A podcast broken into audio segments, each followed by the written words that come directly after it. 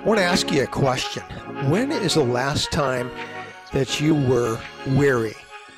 Uh, I mean, really weary. Not not the typical, hey, my tank's running a little bit empty kind of weary, but the kind of weary that says, you know what, I've run out of gas and I'm pushing this car uphill and the hill never seems to end. That kind of weary. Can you identify the last time? And maybe maybe it's a while ago. Maybe it didn't happen all that long ago. Maybe it, maybe it's right now. Maybe you're weary right now. So if you are, I want to ask a second question. What was or what is the cause of your weariness? Was it physical? Sometimes I, I think we look at our lives like, you know what? I am just physically exhausted. Physical exhaustion is cause of my weariness. Or, or was the cause more emotional? So, what I, found in my life is that sometimes emotional weariness is actually more taxing, it exacts a greater toll than does physical weariness. Or was your weariness rooted in something spiritual? Uh, maybe the deepest forms of weariness that we experience in life have their origin in something that has to do with our relationship with God whatever you might identify, I, I, want to tell you I'm glad you're here today in this episode of God Sized Living. I, w- I want to talk about the topic of weariness in our lives. Here, here's why. I've really come to believe that in so many cases, individuals that are experiencing what I would refer to as extreme forms of weariness actually tend to misdiagnose its primary cause. Typically, when people find themselves in the midst of weariness, the first instinct is to look for a link to something physical in nature. We'll say, Man, am I tired? I, I need to get more sleep. Or I have been just pushing it, throttle to the to the floor at work, at the gym, at home. I'm exhausted. I, I got to slow down a bit. Put the brakes on. I need to give myself more rest and, and maybe more boundaries. Or, you know what? I'm going to burn out. Now, there's no doubt but that physical experience enters the equation almost every time that we talk about weariness. That's not my question. My question is is that physical experience the cause of weariness itself? I'm going to go out on a limb here and suggest that the answer to that question is no.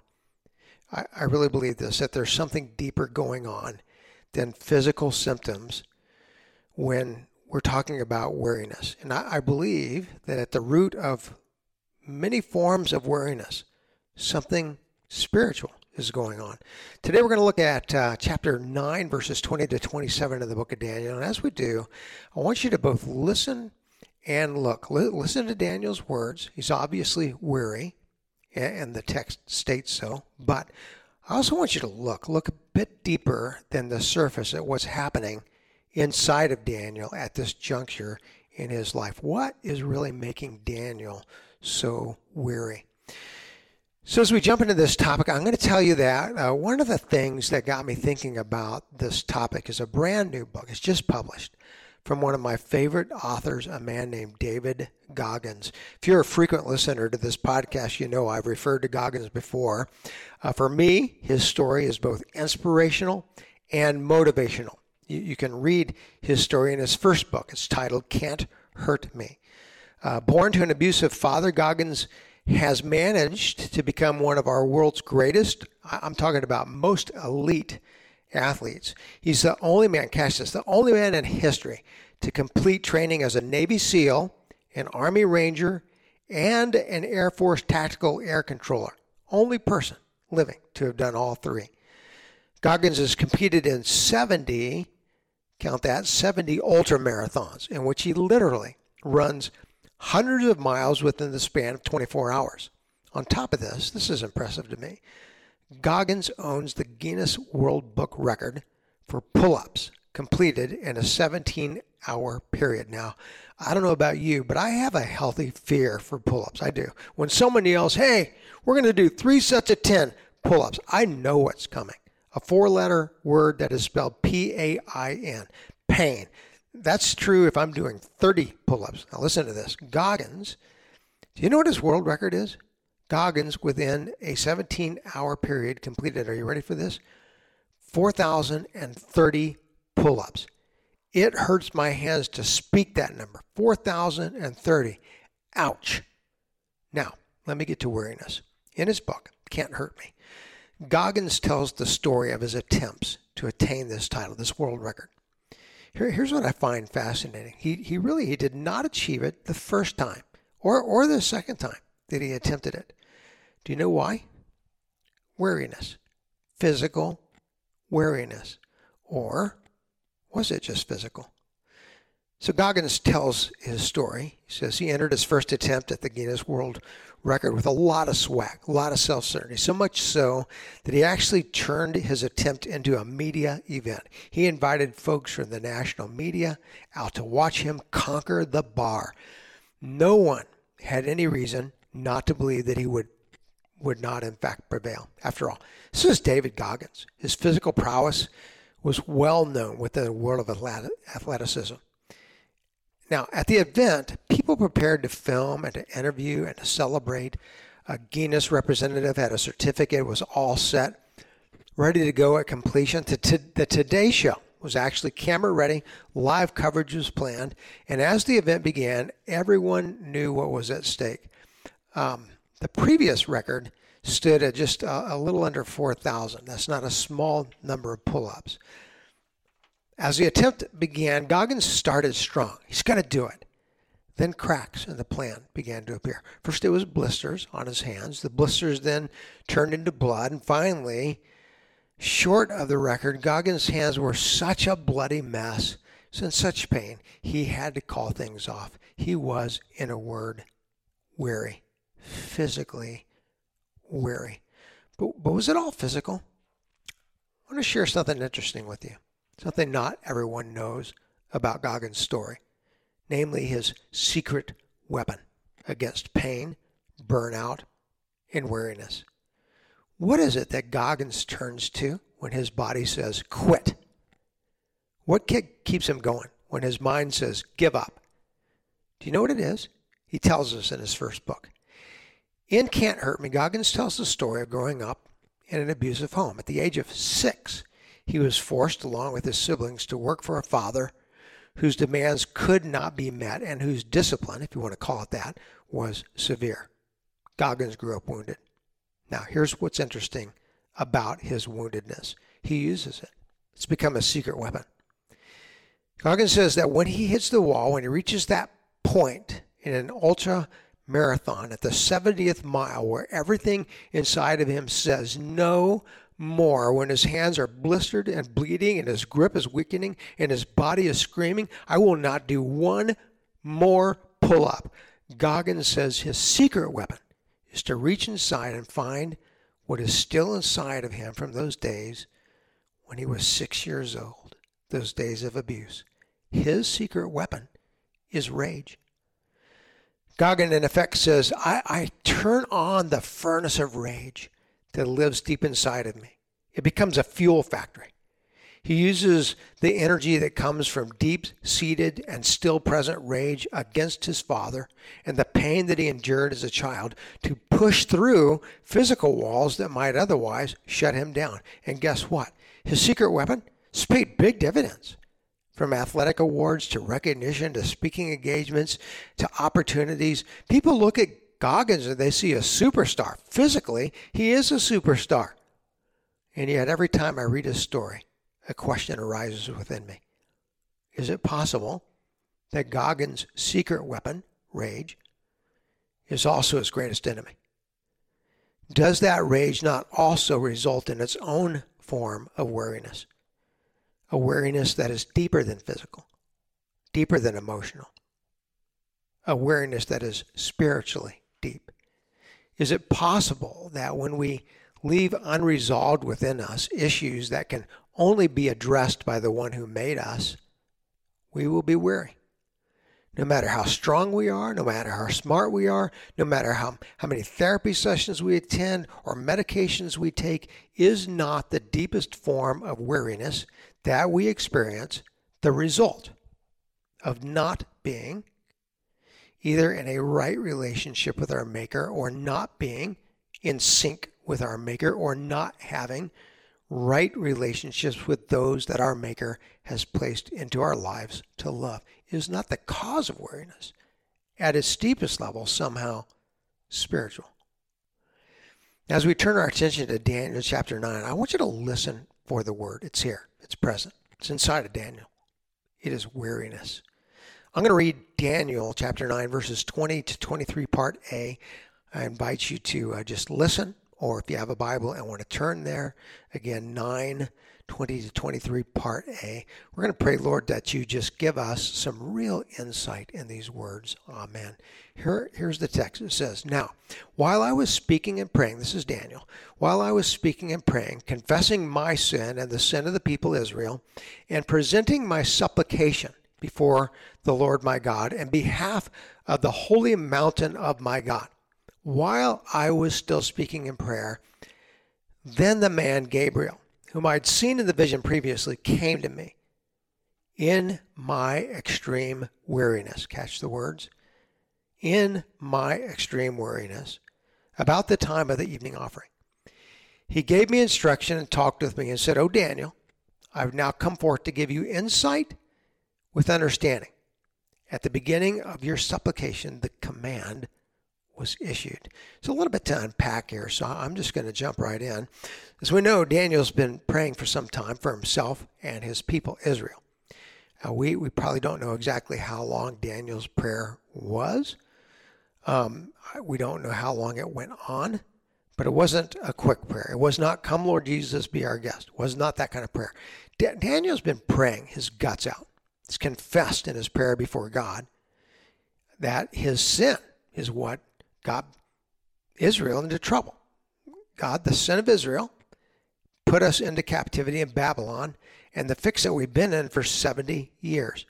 But he's also praying for more. Question What is he specifically praying for in this prayer? I wonder if he caught it. I want you to listen to these words again. Quote Now, while I was praying, presenting my supplication, my request before the Lord my God, in behalf of the holy mountain of my God. What, what does that mean? So is, is Daniel actually praying for a mountain? Is he saying, Lord, I'm bringing you this, this supplication, this request on behalf of, of the holy mountain of my God? Is he praying for a mountain? Of course, someone reading this without an understanding of Jewish history might say, well, yeah, it sounds like it. Sounds like he's praying for a mountain. But what is the holy mountain of my God specifically within this context? It's not a mountain, right? It's not a mountain at all. What is it? It is the temple. Recall with me that the Jews called the temple Mount Zion. The term mountain is one of the most used terms for the temple amongst Jews. So, question why is Daniel praying for the temple? Remember with me that at the time of this prayer, the temple in Jerusalem is what? It's in ruins. It's been destroyed by the Babylonian armies.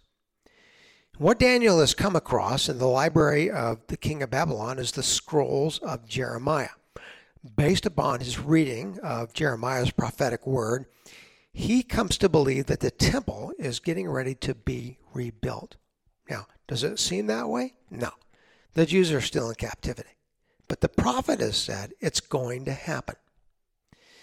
So Daniel begins to, to pray for the temple to be rebuilt. But more than that, for Israel to be rebuilt, to be restored to that place where God tents and is present amongst his tribes. Daniel's prayer, when you read it, chapter 9, is a, is a beautiful prayer. But has it made Daniel weary? And, and why?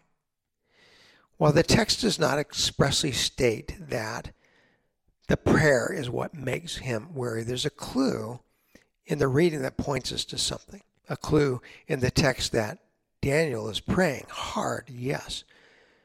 But even as he prays, it seems that he is still holding on to his own need to solve Israel's problem he feels responsible. He feels that he must do something, something more. What is needed? What can I do? And this holding on, this sense of responsibility is making Daniel weary. It's time for him to let go. I want you to notice what happens. Gabriel comes to him, and the angel knows what he sees. Having served God since their creation at the beginning, angels have observed every imaginable hurt and emotion, toil, and trouble on the part of mankind.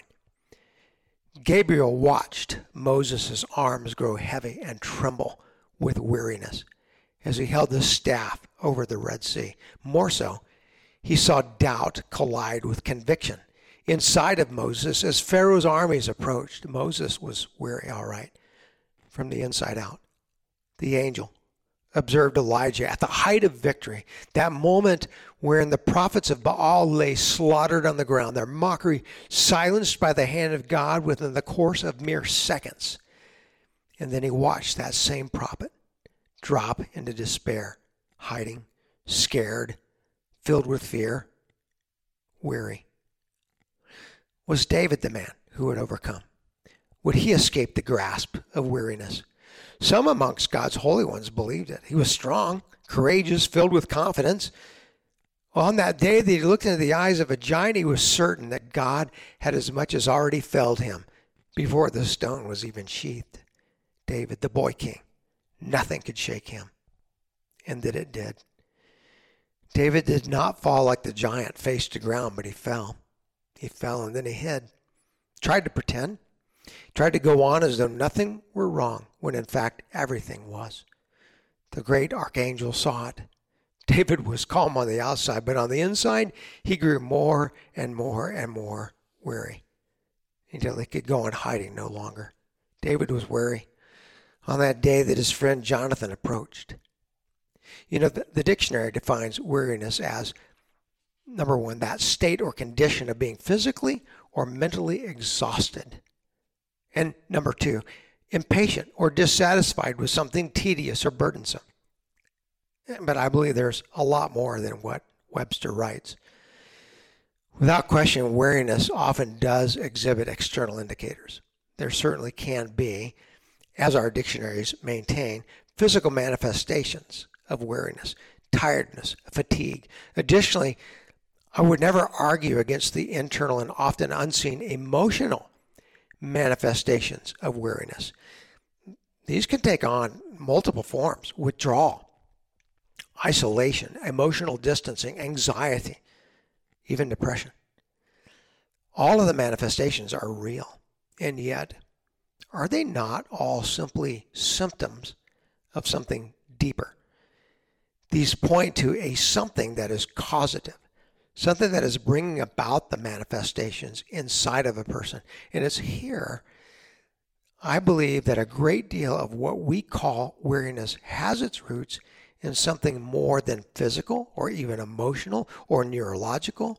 I believe that more often than acknowledged, weariness has its origins within the brokenness of our relationship with God whether that brokenness is distrust, failure to Sabbath, fear, self direction, doubt, distancing, unresolved relationships, and even failures to seek out re- reconciliation with others. It's often our brokenness in relationship with God that produces the weariness that we wear like a thick coat on the coldest of winter days. It won't come off of us. We try, try as we may, we grow weary. Not, not simply because the load is heavy or the day long or the battle fierce, but because we're holding on to that which belongs to God. And just like that, we're looking back and into the eyes of the old man, Daniel, as Gabriel addresses him. I, I love the words, and I always have. The angel says, Daniel, I've come to give you insight and wisdom. In Hebrew, the terms are sakal, which is revealed wisdom, not, not a natural wisdom, but one that God must give. And the second term, banah, faith upon which to stand. I come to give you God's revealed wisdom, faith upon which you might stand. Gabriel informs Daniel, you know what? At the beginning of your plea, a word went forth. Daniel, you need not continue on in this state of weariness as though by doing so you might be able to solve the problem, restore Israel. That's not for you to do. This work belongs to God and God alone. Daniel, perhaps it is you who are making yourself weary. And then there's a note in the story that many miss. I hope you caught it. It's significant. Did you notice these words? The text says that Gabriel came to Daniel in his extreme weariness at the hour of the evening offering. So let, let me ask you this. What time was the evening sacrifice in Israel? Do you, do you remember? In, in, ancient times, Israel, every morning about 9 a.m., uh, started the first sacrifice. It was laid on the, the altar in both the tabernacle of Moses and later the temple of Solomon. The morning sacrifice gathered Israel together to worship each morning as the sacrifice was placed upon the altar. Then, again at 3 p.m., the evening sacrifice was laid upon the altar, and once again the people would gather at the temple to worship as the sacrifice was offered by the Lord, the morning and the evening sacrifices. Now, hold on to that thought. The evening sacrifice, the last sacrifice of each day, was made at 3 p.m. What time of day was it when Jesus cried out, It is finished on the cross? Do you remember? It was, as Matthew's gospel tells us, 3 p.m. The last sacrifice, the only one truly needed, was made. I want you to put this together. What is Gabriel telling Daniel? Daniel, you look weary. What are you holding on to? What problem are you trying to solve? Isn't it time, Daniel, time to let it go? For the one who has already provided for all of Israel, for all those who will trust in his blood, the one who will on a cross cry out at this exact time, It is finished, has already provided for your need. And in these words, Daniel found rest. I want to come around this word with just a couple of questions for us today. Question one Where are you weary? I want you to be honest. Where do, where do you feel tired physically or emotionally? Maybe both. Maybe it's inside of a relationship that's grown difficult. Maybe, you're at the end of a dream that's died and you're just weary. Maybe you're worried with your work and its seeming irrelevancy. Maybe you're worried by the demands of people that seem to continue to grow no matter how fast or how hard you work. Where, where are you worried today? Question two What story are you telling yourself? About your weariness. We do, you know, we, we create or adopt narratives with which to address our weariness. We'll say things like, you know what, I'm just tired. I just need to get a little sleep. You know what, I've lost my balance, but if, if I can put some boundaries into place, I'm going to be just fine. Or I've had it with this relationship. I'm getting out of it, and I know once I do, things will get better. Stories. There's a million of them. Each of us have our own but they really add up to just one thing. We create narratives as an attempt to gain control over those people and things that we believe have created the weariness that we are experiencing, as though we're able to control it. So, question three What if our awareness is actually deeper than that? What, what if our awareness really does have spiritual roots? Here's a tougher question to answer in what way might the weariness that I'm experiencing in my life right now, that you're experiencing in your life right now, be pointing to a broken place in your spiritual life, in your relationship with God? How might your weariness actually be calling you back into the kind of relationship with Him that truly does believe that He, not we, is the one who alone can address down to our souls the issue the malfunction of weariness. Uh, I, I wish you God's blessings as you take on those questions. That'll be uh, our podcast for this week. I want to thank you for listening to these, and I want you to know your prayers for myself and for my family mean just so much to me. I continue on a regular daily basis to pray for you. And I, I pray that God keeps you this week. Until we meet again, May you have a God sized week.